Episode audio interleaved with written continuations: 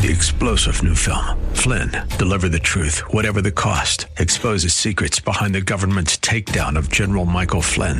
Flynn knew what the intel world had been up to. He ordered the first audit of the use of contractors. This set off alarm bells. He told the truth. He was the most dangerous person for Donald Trump to hire. They had to get rid of Flynn. Flynn, deliver the truth, whatever the cost. Available now. Watch it today. Go to salemnow.com. Salemnow.com. Thank you for joining us today for On the Road with Jesus, hosted by Rhody Fisher. As a Christian mom for over 40 years and a teacher of the Bible in public schools for 25 years, Rhody will take you on a journey with some of her friends as they share their experiences and testimonies from their walk with Christ. You'll see that you are not alone in your search for God, your victories with Him, or your failures. Welcome to On the Road with Jesus. Now, here's your host, Rhody Fisher. Welcome to On the Road with Jesus. My name is Rhody Fisher. Father, let's uh, let's pray, people. Father, thank you so much for allowing us this opportunity of being here to share your word and the things that you do with us and through us and in us on this road that we travel with you. Father, I pray that you would be with um, Sean and Guy that's in the booth, and also my special guests, Pam Rice, and of course, um, Mark, who's here today, and, and myself. Lord, I pray that you would um, be with each of us. And Lord, that the words of our mouth and the meditation of our heart would be pleasing to you. And we ask this all in Jesus' name. Amen. Amen. Okay, we are again in the book of Psalms. And we are going to read um, Psalm 14 today. So I'm reading out of, you know, I'm going to switch to, sorry about these listeners, I didn't even think about it, but I'm going to be reading out of the New King James, and it dawned on me that I again brought the King James. Not that um, there's a huge difference, but we're going to go to Psalm 14 and we'll do the whole chapter. So here we go. Um, to the chief musician, a psalm of David. Again, this is David um, writing this psalm, and it starts out with kind of one of my favorite verses. Uh, Mark quotes this all the time. Um, the fool has said in his heart, "There is no God," and I think I I think one of the the past um, episodes that I had, I shared about Mark sharing that with somebody that claimed to be an atheist. And in right here, the word fool really he's is talking about a person that doesn't know God. In in this reference, I think the word in Hebrew, let me look at my notes, is Nabal or Nabal, and and it it means fool or somebody that's ignorant um, and or atheist. You know, an atheist is the person that says there is no God, and this is where this is what we're talking about here. And let me just tell you about Nabal. I think it's in Sam First Samuel where he um, he has this big property and and David and his troops, his army, is using his property, um, but he's they're protecting his property and they decide that they need to eat and they ask him for food and he denies feeding them after the years of them protecting his property.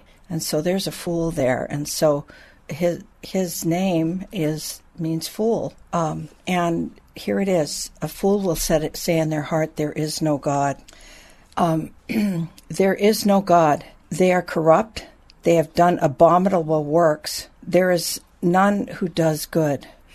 You know, when I think of abominable works, I think of people that are doing things that are really despicable, things that um, are really terrible, and and in in fact, um, it it's almost like someone doing. I mean, some of the most disgusting things that you can think of is you know being there watching somebody that's sick and throwing up. And Pam, you probably have seen that many times as a nurse but for me, when I see somebody throwing up, I want to throw up myself. And um, this is what happens when um, a people, and they're doing that today. Let's face it, there's a lot of states that are still having riot rioting and tearing down buildings and breaking windows and putting lighting cars on fire and things like that. That to me is abominable. It's abominable things. Uh, they have no God. They have no sense of um, what's right and wrong, and they're able to kind of do things like that. And I'm talking about abominable things all, all the way to you know killing somebody and things like that. But um, it, this is what a fool does. Somebody that has no God. They're corrupt. They do abominable works. Um, there's none who does good um, that are do, that are that are you know without God. The Lord looks down from heaven upon the children of men to see if there are any who understand, who seek God. They have all turned aside. They have together become corrupt. There is no one who does good. No, not one. Um, I, I am reminded in this scripture about the scripture in Romans 3. I don't know why I'm throwing this in at the last minute, but here it goes. You know, there's no one, no one's good. Um, it says in that scripture, there's no one that's good except for Jesus. No, not one. Um, but that's if you haven't accepted Jesus in your life. Even even when you have, we're still doing. We're still not doing that. We're still sinning, but hopefully not as much, because we're trying. We've got the righteousness of Jesus in us, on us, and in us. Um, have all the workers of iniquity no knowledge? Who eat up my people as they eat bread, and do not call on the Lord? Wow. There they are in great fear, for God is with the generation of the righteous. You shame the counsel of the poor. I guess that, you know, I'm thinking we're not giving to the poor. When you're when you're doing all that bad stuff, you need to be thinking of the poor, giving to the poor. But the Lord ha- is his refuge. Oh, that the salvation of Israel would come out of Zion. When the Lord brings back cap- the captivity of his people, let Jacob rejoice and Israel be glad. Wow, you know, I, all I can think of is we all need God. Um, and I, I know that some of you out there, maybe all of us here too, will have a friend or two that may not believe in God. And um, I know that I've quoted that scripture to somebody, and um, this person I remember at work kept trying to, you know, tell me things about telling me not to, you know, not to witness to him. Well, I was never witnessing to him, but he kept saying, "Now I know you're a Christian, so don't witness to me. I don't. I'm an atheist," and you know, on and on and on. And so one day I said to him, I, "You know, there's scripture in the Bible about you," and he was like, "Really?" And I quoted him that scripture. But anyhow, um, we all need God in our lives. And if you're out there that have never accepted Jesus as your Savior, I would really implore you to think about accepting Him. Um, and today would be a good day because He's coming back soon. Thank you for your word, Lord. Um, continue to give us understanding there. Right now, I would like to introduce my special guest. Um, I think I've known Pam since the early 90s. Uh, I know that um, when in 1991, Calvary Chapel Anaheim moved from one place on Boero to um, where they are right now in Peleas. And I think that's where I met you first.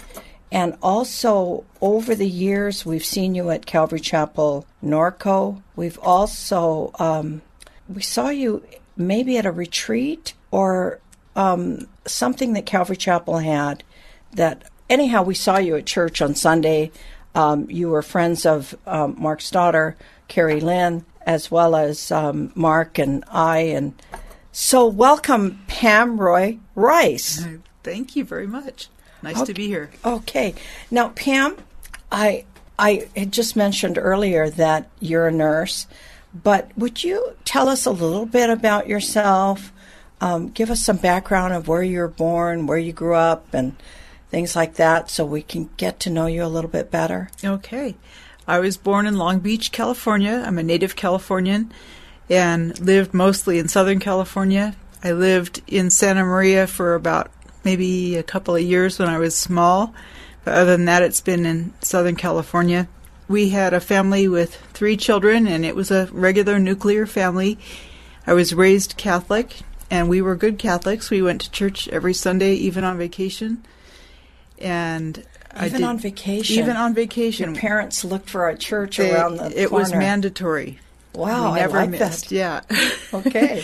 and my dad actually was nearly a Catholic priest, and then he backed out before he was ordained because he decided he wanted to get married. Okay. So I almost wasn't here. That's that's true. Okay, so you grow up in this in this Catholic family. Yep. And like you said, mostly in Long or Southern California. Mm-hmm. And so you have. I know you have a sister. Do you have a brother? yes, I have an older brother, and he actually grew up to be the pastor who performed my marriage ceremony. Oh, really? Mm-hmm. Wow, interesting. Okay, great. So I also know you that you have a twin sister, That's right. and so you're the older of the twin sister, uh, of the sister. yes. Okay. By nine two. minutes. Nine minutes. Okay, great. Now, um, Pam, when and how do you come to Christ? Uh, you, you've got a lot of background going to church. Now, uh, before I ask you that question about coming to Christ, do you guys get really involved in the Catholic Church? Like, does is somebody a an um, your brother an altar boy or any kind of thing like that? Are No. you guys really just a churchgoer? Well, uh, we went to Catholic school Okay. until fourth grade, and then my parents pulled us in, put us into public school. So, Okay. So when do you accept Jesus as your Savior? How old were, well, you don't have to tell us your age, but so when do you accept the Lord and tell me how that all comes about? Okay, I was 20 years old. I just I had just had my physical birthday the day before. So it's easy to remember my spiritual birthday because it's the day after my physical birthday. Okay. And when I was in high school, I I went astray and hung out with kids that got me involved in drugs and alcohol and the sex, drugs, and al- rock and roll, basically. Really, Pam? I didn't know that. yeah, and even to the point of stealing. And we would steal alcohol. We stole a car one time. That was our biggest victory. um, and by the grace of God, right there. yes, by the grace of God, never got busted. Okay. So you're stealing money, you're stealing drug, um, alcohol, you're st- from the stores or from, From your parents' stores. houses? From stores. From stores. Oh my gosh. So,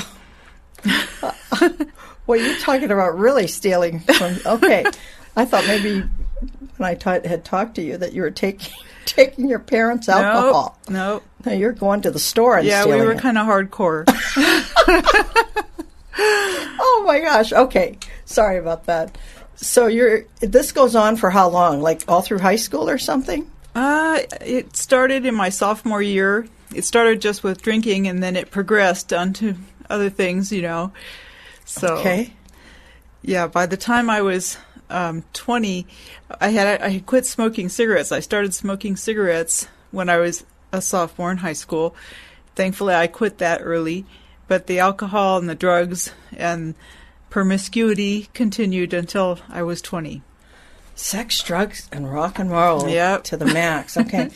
Um, so here you are going down this road, and how is it that you make this turn towards Jesus? Well, my sister um, was was a worse partier than I was, and she even would go out on her breaks from her work and smoke pot in, in her car and get loaded and come back to work. And I kept telling her, "You are so stupid." I said, "You're going to get busted, and you're going to get fired and all this stuff." And so she was she was really messed up, and eventually she ended up getting saved. so how much longer before you get saved does she get saved? It was probably about two years. Oh, so she saved for two years. Yeah, yeah. Okay. So I had noticed that she started getting her act together. She stopped partying. She stopped partying at work, and Yeah. she was she was starting to become normal and and lead a, a good life. And I noticed it, and it intrigued me. So she told me about a Knott's Jubilee, which back in the day they used to have these events at Knott's, and they would have a whole bunch of different Christian groups there, um, bands that would play, and then it was a really affordable price. It was only I think like five dollars back then, So anyway, I thought, well, I can go ride the rides, and my sister can see her Christian concerts, you know, and it'll be a cheap night for me. And so, Right. so I was in line. So you you had all intention of going, but not going to the concert, Right. just riding the I was just going to ride the rides and let her see her concerts. Oh, and- okay. Well, well, what a nice sister. You're going to just hang tight with her. Okay. Well, I would have been nicer if I had gone to the concerts with right. her. yes, yes. But at least you went for the ride. Okay. So Right. you, you get there. So I got there and I was in line for Montezuma's Revenge. And I happened to be in line with two very nice looking British young men. And I was attracted to them because of their accent and because they were nice looking and I was young and single. And anyways, so I was talking to them. They were talking about the Lord and, you know, how I needed the Lord.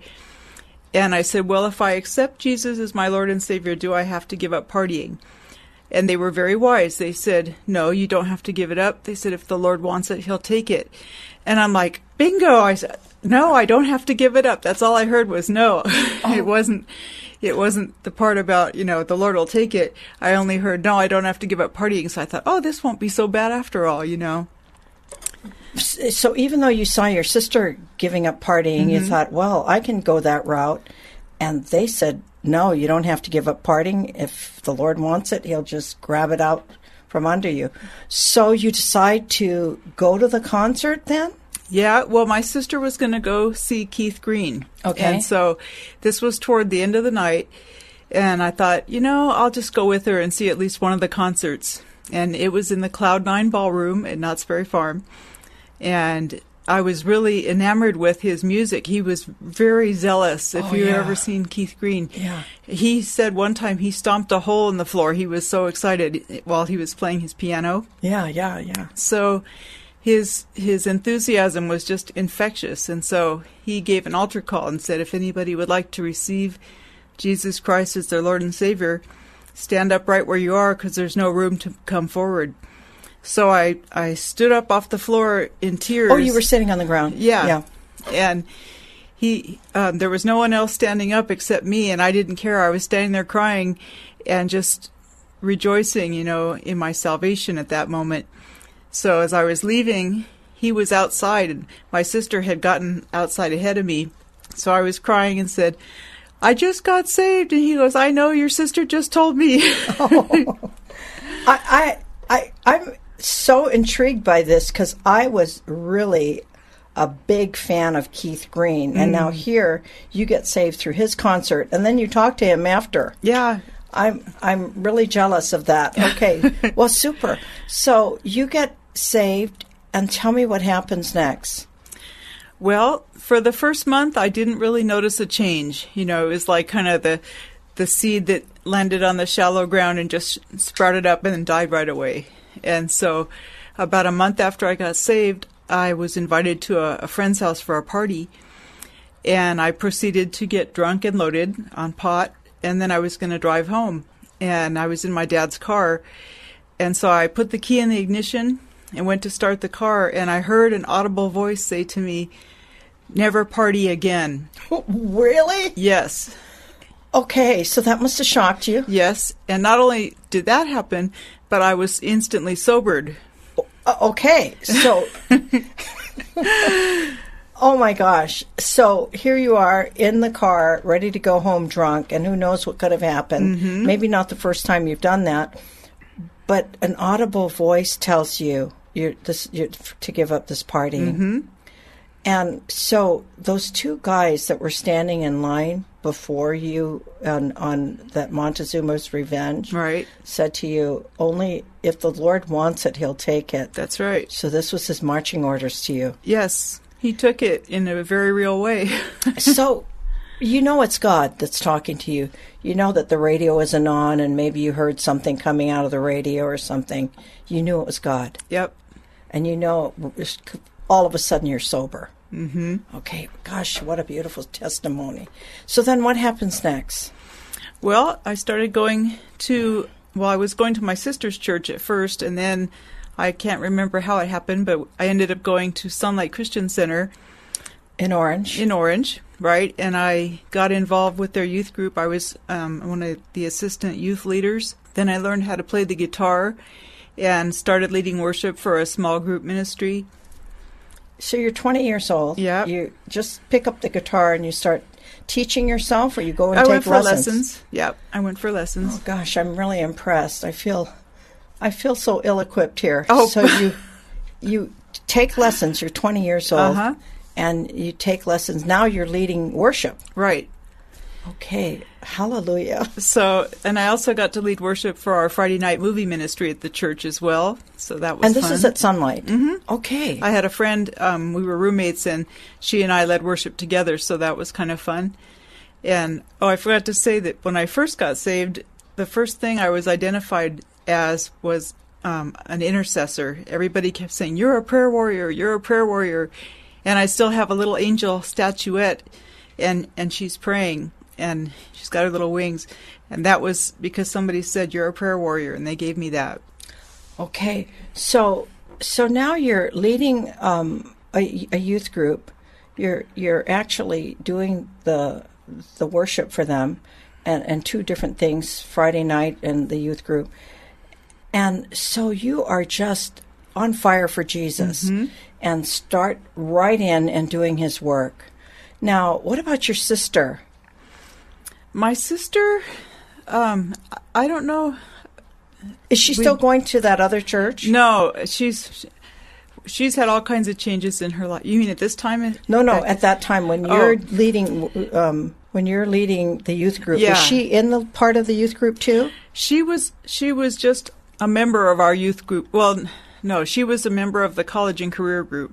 Okay. And I was with the junior high kids. Okay, so oh, so she's there at the church too. Yes, uh-huh. Okay, so how about your parents? Are they completely upset that you guys are doing this other church thing and not going to a Catholic church, or how does that go over? They were upset with my sister when she first got saved because she would come home and tell them and me that we were sinners and we were going to hell. And so that didn't go over very well. Yeah, right. And my parents kept threatening they were going to kick her out if she said it again. So she finally got wise and stopped saying that Okay. because it wasn't making any points. yeah. But um, then she, well, my parents, my mom got saved, and I can't remember how that happened, but she was at Harvest. She Okay. somehow, I think it might have been my sister that got her to go to Harvest. And so she got saved, but my dad was still a staunch Catholic, and he let my mom go to Harvest for a while. And then he got mad because she was turning from her faith, you know, as a Catholic. And so he forbade her from reading her Bible anymore and from going to church there anymore. So that was for many, many years she she basically was forbidden to practice her, her Christian faith. Okay, okay. So now you're busy doing the work of the Lord at Sunlight. Mm-hmm. And so tell me what happens next with your walk with the Lord. Do you continue to go to Sunlight? No, um, let's see. I have to think back a ways. That was a long time ago. Oh, that's when I met my husband. And so when we first met, we decided we would try each other's churches and see, like, for four weeks, you know, if we liked one or the other's church so that we would know where to go after we got married. We didn't like either one of the churches, and so um, we decided we had to find one on our own. So we prayed and the Lord led us to Calvary Chapel, Anaheim. And my first Sunday there, I felt like that was my home. And a couple weeks later, he felt like that was his home too. So that worked out well for us. Wow. And this was before you got married or This was, um, were we married? I think, yeah, it was before we got married. Okay. Yep. So then you continue on with that church until you come to Corona, is that right? Well, that was um, Pastor Louis from Calvary Chapel, Anaheim. Uh, Pastor Mark had told him he had a vision that Pastor Louis was supposed to start Calvary Chapel Norco. Mm-hmm. And so Pastor Louis started Calvary Chapel Norco. It was in their living room, but it wasn't truly in Norco. And the church didn't grow for about a year. And so I finally said to him, I think we're not growing because the vision was for Norco. So he and his wife found a building for us to rent. And so we figured out how much we could afford between our two families to pay for rent. And that was how Calvary Chapel Norco got started. Wow. And what year was that? That was in 1995. Okay. So, yeah, 1995. Now, for the viewers, Pastor Louis is going to be our special guest tomorrow. Oh. So um, he'll be following um, right after this um, tomorrow. So, Pam, what I what I do know about some of the things that you've done, and because we've known each other for years, is that you've done a lot of different ministries. So he- you're now at P- uh, Calvary Chapel Norco, and give us the kinds of things that you start to do from 1995, uh, the the different ministries that the Lord has called you to. Okay. Well, actually, it started in Anaheim. I started working in the nursery, and then when I came to Calvary Chapel Norco, I worked in the nursery there as well for quite some time. And let's see, I was in the worship team for the church when we were in, in our first building, um, besides Pastor Louis' house, and I was involved with that for quite some time. Oh, and that's pretty much the involvement that I had as far as ministries in the church. But that's when I started also getting involved with mission trips. Okay, so um, when you're talking about mission trips, are you talking about the medical mis- mission trips? Yes. Okay, because I did not know that you were doing the medical mission trips until we went out to dinner, and you said, "I'm going to," I think was Nepal, mm-hmm. and I was so envious of the fact that you were going out to Nepal to doing this mission trip. Now you've done four or five of these mission trips, right? Correct. Uh huh. So tell us about the first mission trip that you go on.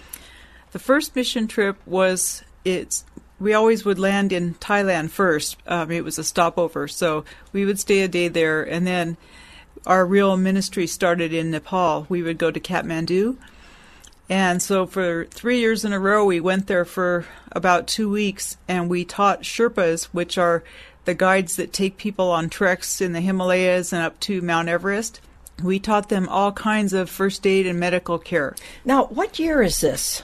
This, I think, was in 2014. Okay, so that's your first trip, 2014. And and how did that get started? Did you did somebody call you or how did you find this medical mission group that's going to Nepal? Well, we had a nurse that joined us um, in my work, and we were both involved with hospice. And so she started telling me about these mission trips that she went on. And so I started going to a Bible study at her house, and the leader, the American leader of this particular mission group, was at that meeting. And so he was talking to me about mission trips and I said, "Well, I'll I'll be here praying for you guys. You know, that's that's my job. I'm a prayer warrior, so I'm going to pray for you." He goes, "You will go." And I said, "No, no, no." I said, "I'm going to be praying for you guys back at home. You know, you guys need prayer support at home." "No, no, you will go." So I eventually went. wow, I'm impressed. So your first trip you're involved in teaching the Sherpas, um, those guides, how to give first aid, uh, how to deliver babies, mm-hmm. How to handle, I mean, do CPR, mm-hmm. um, bandage up the wounds and things like that. Do you ever teach them how to, you know, wrap up broken bones if yep. they've? Yep. Okay, so what else do you teach them? Well, we taught them like sanitation, like um, like et- etiquette for coughing and sneezing, how you either cough into a tissue or into your arm, you know, and about the importance of hand washing and those sort of things. We talked about sexually transmitted diseases because there was a lot of that there actually.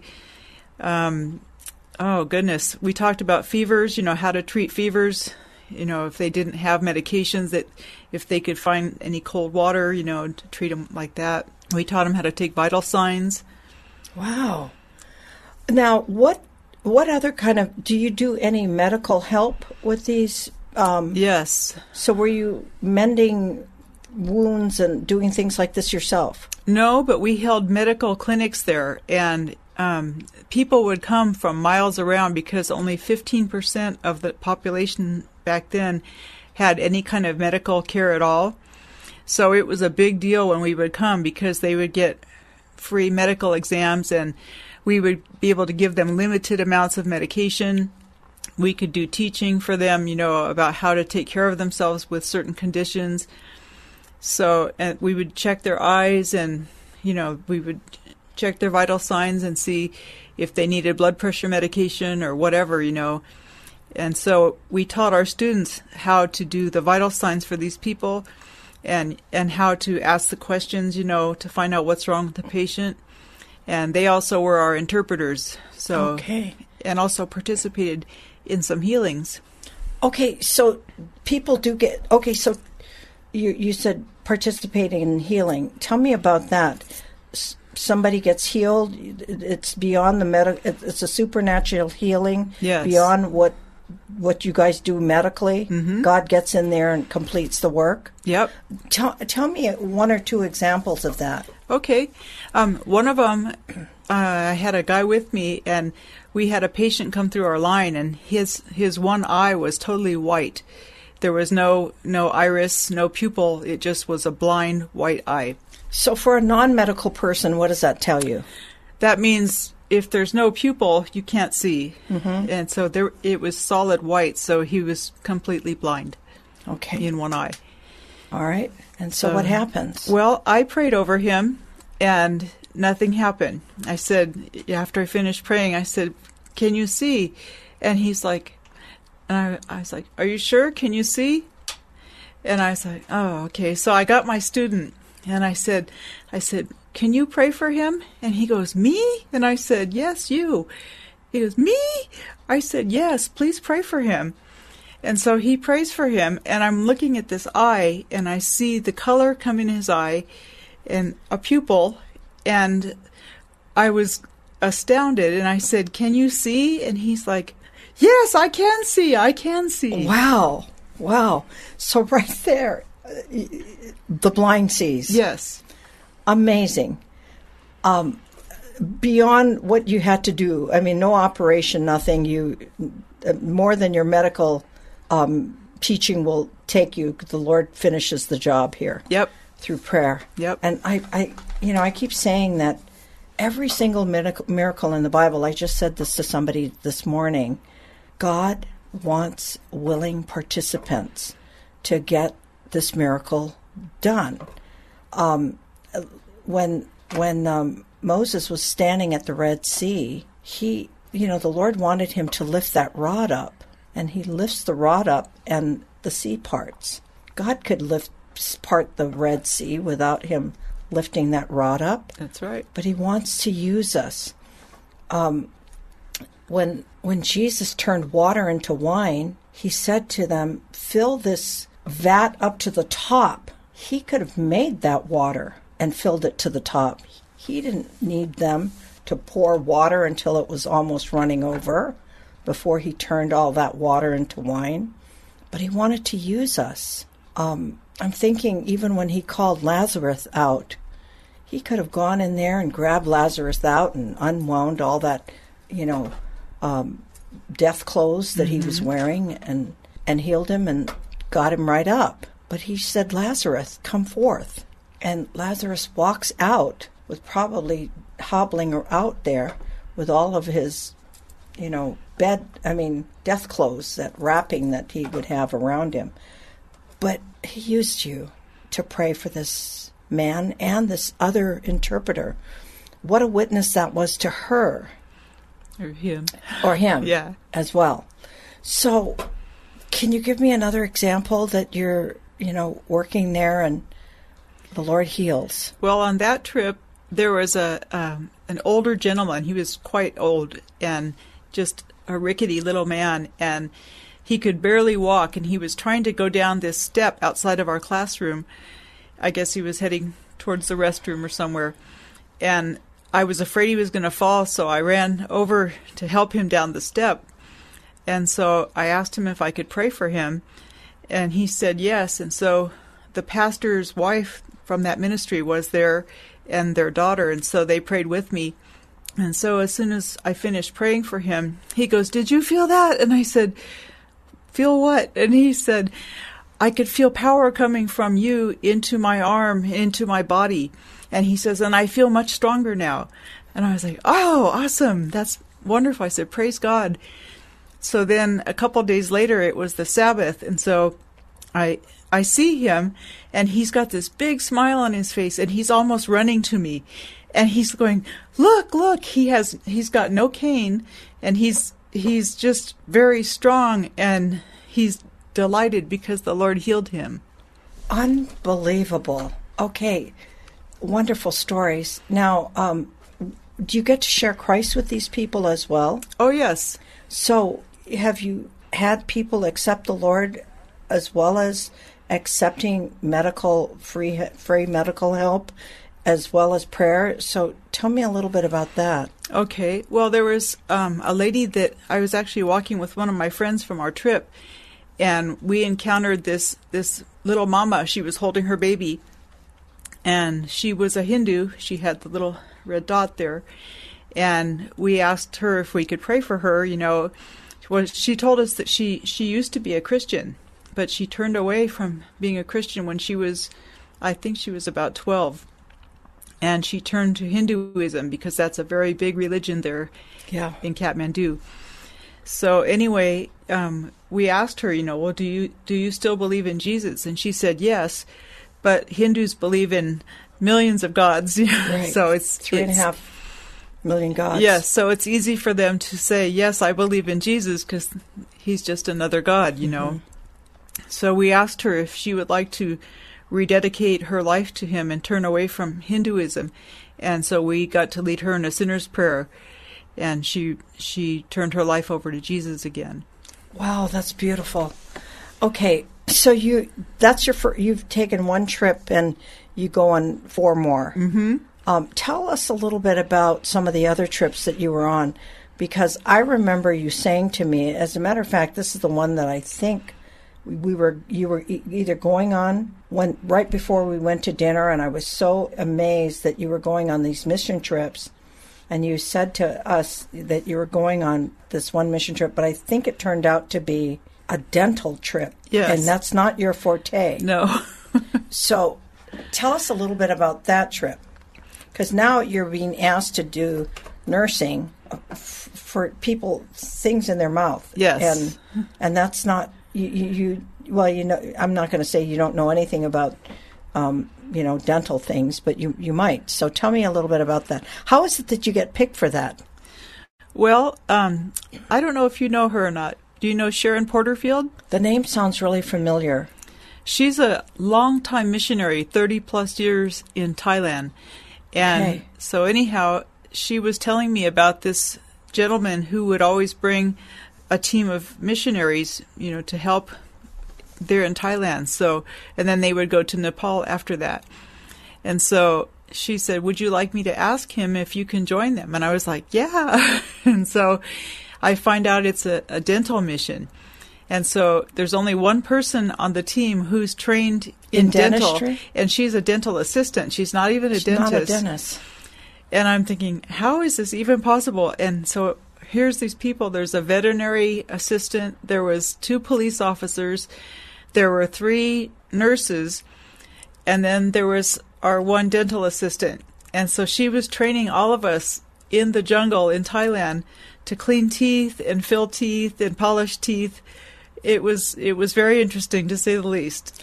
But the job gets done. It got done. And and the goal when you go there is to also share Christ uh, with people. Yes. Wonderful.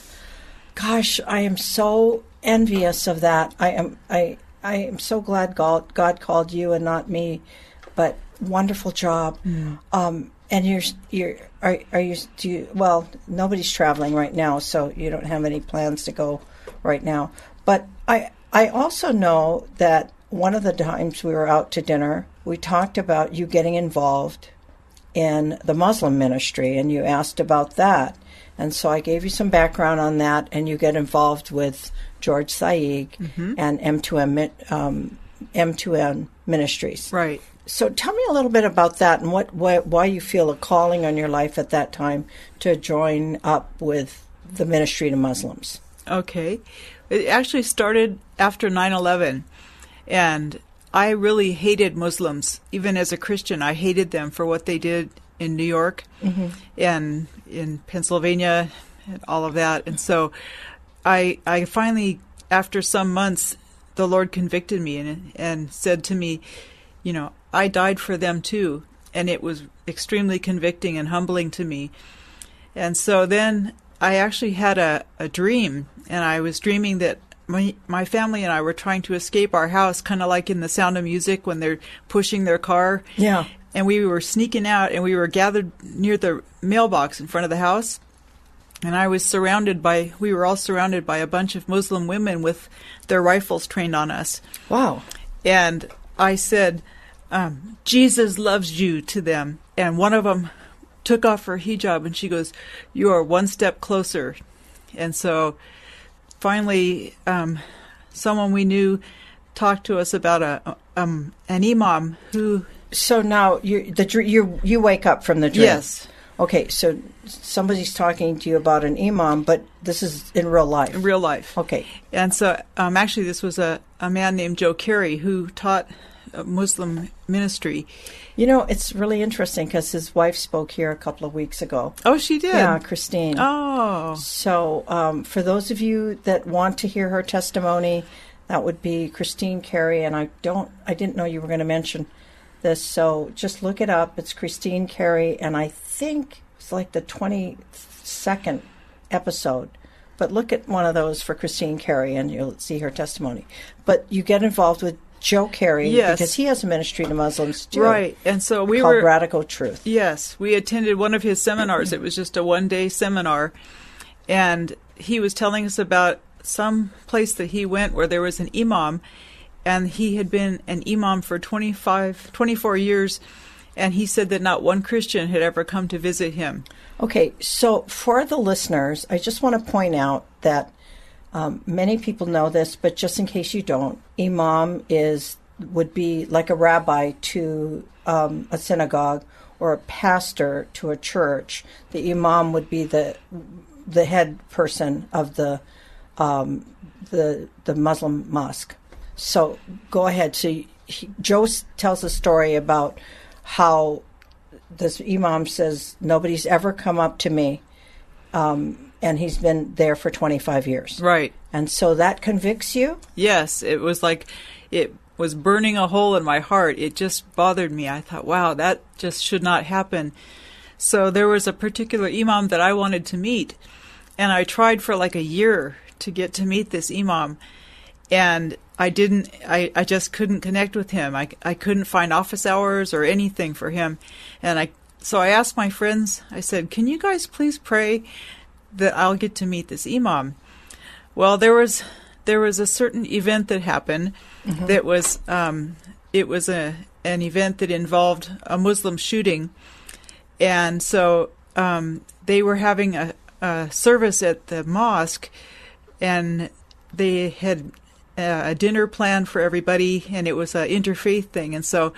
The imam was there, and I was very excited. So you decide to go to this event. Yes, And so you meet the imam and you mm-hmm. get to talk to him? Yes. And I actually, my husband and I were there, and so we asked if we could meet with him again, you know, privately. And so he said yes. And so he goes, Let me give you my phone number. Well, I didn't have my glasses on. And so I asked him, Can you type your phone number in my phone? And so I got his phone number because he typed it in himself. Wow. so you start a relationship um, of conversation with him. Um, is this in person or on email or on the phone? Well, it started in person. My husband and I went in his office one evening, and then um, he and I, like the next day, I started to text him, and I was witnessing to him with scripture and talk, just telling him about the Lord. So he would send me Islamic videos to watch, and so then I would have to refute those. And this went on the first day from nine in the morning till four in the afternoon. Wow, so an open dialogue happens with you. Yes. Which is really good because really what you're what what happens with I, I don't want to just say Muslims, but with anybody that i- not of the faith, um, relationships re- relationship building is key to getting them to warm up to you, accept the Lord, or accept anything that you have to say. So this goes on for how long? this went on for months actually, and and I I challenged him one time because he told me if I wanted to understand Islam, I needed to read the Quran and the Hadiths. So I started to read the Hadiths, and I found them to be very offensive, very sensual, and Very explicit, I know. Yes, Yeah. and and I was shocked. I was really mad at him for telling me to read that. So I sent him this email telling him that, you know, for all of those offenses that Muhammad did, that that he could be thrown in prison for many years in America if he did those today here in America. right. So the next day I get an email from somebody else who had a- Another imam. Yes, he, I, I see this Islamic name that I don't recognize, and I was going, oh, oh, and so, so then I at first I was afraid because I thought, oh, are they going to come after my family? But then I thought, no, this is a chance to get to share the gospel with two imams, and so then I had a relation with the two of them via text and emails, and then it ended up um, we got to have dinner with the imam that I wanted to meet. We went on double dates with him and his wife, and got to share the gospel with them, and it was a very amazing journey actually. And then um, one time I had we had dinner with him with another couple, and one gentleman who was a pastor who wanted to meet him. And so they hit it off as friends. And so then I sort of backed out of the picture because I figured it was more appropriate for for a male cleric to to Right. minister to a male cleric. So So you handed the baton over. yes. Beautiful story. Okay, so um, are you still involved with the Muslim ministry um, with with M2M? I know that Joe Carey's ministry has changed. Yes. So I and you mentioned that that's how you got involved was through Joe Carey's ministry, but you did ask me about George's ministry, and we talked about you um, getting involved there. But they they have wonderful teaching Yes. um, from different um, speakers that will um, either do it now. Now I think they're doing most of their um, teaching um, through um, maybe Zoom, but there's that's still going on. Are you involved in that, or have you pulled away from that a little bit? We haven't been going as much because they, they changed the time of it, and so it's a little harder for us to get there now at the at the current time. Right. But I still have a, a burning desire for Muslims. I the Lord changed my heart totally toward them, and whenever I see Muslims, my heart goes out to them, and I, I have a real love for them, and I want to do more ministry with them. That's kind of how Mark and I are when we see a Muslim person. We just can't stop ourselves. We're like going right towards them and at least, you know, welcoming them and and giving them, you know, a hello and and if they you know, talk to us even better. And we always have tracks and videos that we can share with them and so um you just be ready. They're everywhere. Yeah. So, okay, so right now, uh, what current ministries are you involved in? Right now, I am a worship leader at a Bible study on Tuesday nights, and um, I'm an intercessor. That's something I'm always called upon, and Yeah. people know that I, if they ask me to pray, I will pray for them. So Right. I I have a lot of praying to do every day because people have found out that that's what That's the what Lord has do. put. Yeah, and so I still also um, I love evangelism. I love to share the gospel when I have the chance, and frequently I will be shopping at Walmart or wherever, and I'll just stop and ask somebody if I can pray for them. And I have had the most amazing conversations with people. I've had people just because I asked them if I could pray for them, just start crying. One lady, tears were falling on the floor in Walmart, and I didn't even know why. And she told me her story, and I was just blown away that a simple question like that would open such a door of conversation. That is so amazing. Um, I, I'm thinking about you and I'm thinking, God put you in the right job, not just in your work as a nurse, but in your work, you know, in the spiritual calling that you have, um, being sent to foreign countries to help with medical things, um, a, a desire to share Christ with the Muslims or the lost, and praying for people that are um, just strangers, you know, just walking up to people. Um, so, gosh, I am so thankful that you came to share um, what God is doing in your life and and and how busy He's kept you in on the mission field. Mm. Um, and so I want to thank you for your service with the sick, and thank you for your service with God and the calling that you have in your life. Um, I do want to speak to those out there that are um, thinking that you have not made a commitment to the Lord. I want to say to you in, in Romans 3, it says, We've all fallen short of the glory of God. None of us deserve Jesus. None of us deserve God in our life. We've all sinned. That's what it means. All have sinned and fallen short of the glory of God. But He's made a way for us to get to heaven, and that is to accept Jesus as our Savior, ask Him to wash our sins. And why can we ask Jesus as our Savior? Because He died for us on the cross. He was the only living, holy lamb that could be sent to the cross to die for our sins. And He did. He died for you and, and Pam and, and myself and Mark and everyone here. Um, he died for the whole world. And it says in John 3:16, "For God so loved the world that he gave his only begotten son that whoever whoever would ask him will have everlasting life." So whosoever includes you and all have sinned also includes you and me and all of us. So today, if you'd like to accept Jesus as your Savior, um, follow me in a very simple, not magical, but a very simple, easy prayer that would invite Jesus into your heart and you could live with Him forever. And you're, it, you're going to turn from the sins of the past and try not to sin again. And when you do, just ask Him to forgive you again.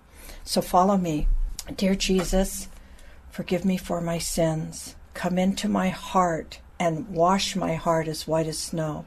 Thank you for dying on the cross for me, and thank you for nudging me today to accept you as my Savior. Thank you that you died, was buried, and rose again bodily into heaven for me. Help me to walk with you on this journey with you. Help me to find a church. Surround me with people that know you and love you, that can help me with this walk with you. Remind me to read your word every day. I ask this in Jesus' name. Amen. Amen. Thank you so much, listeners, for listening to us with On the Rhode with Jesus. Thank you for being here today for On the Rhode with Jesus with your host, Rhody Fisher. Every week, you'll hear experiences and testimonies from her and her friends as they share their journey with Jesus. You'll see that you're not alone in your search for God, your victories with Him, or your failures. If you have a question about today's show, email Rhody Fisher at rawfisher at ontherhodewithjesus.com. Spelled R A H F I S H E R at ontherhodewithjesus.com. Or leave a voicemail at 951 817 0094. That's 951 817 0094. On the Rhode with Jesus is sponsored by Global Expressions Language Project Learn more at a squared asquaredlamps.org. That's the letter A, squared squaredlamps.org. Be sure to join us each week at this same time for more On the Rhode with Jesus, hosted by Rhody Fisher.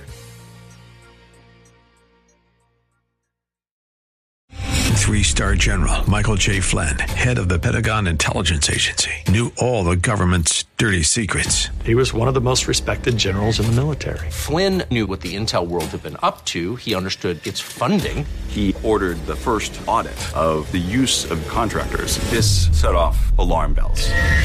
The explosive new documentary, Flynn, Deliver the Truth, Whatever the Cost, and covers the facts behind this scandal. Flynn told the truth. He was the most dangerous person for Donald Trump to hire. I find out the worst enemy that I'm going to face in my life is right here in America. They took my assessment and they wanted me to change it. And I was like, I'm not changing it. They had to get rid of Flynn. with in depth interviews, archival footage, and never before seen personal records of the man behind the headlines. I just felt like I was drowning. Flynn, deliver the truth, whatever the cost. Available now. Watch it today. Go to salemnow.com. Salemnow.com.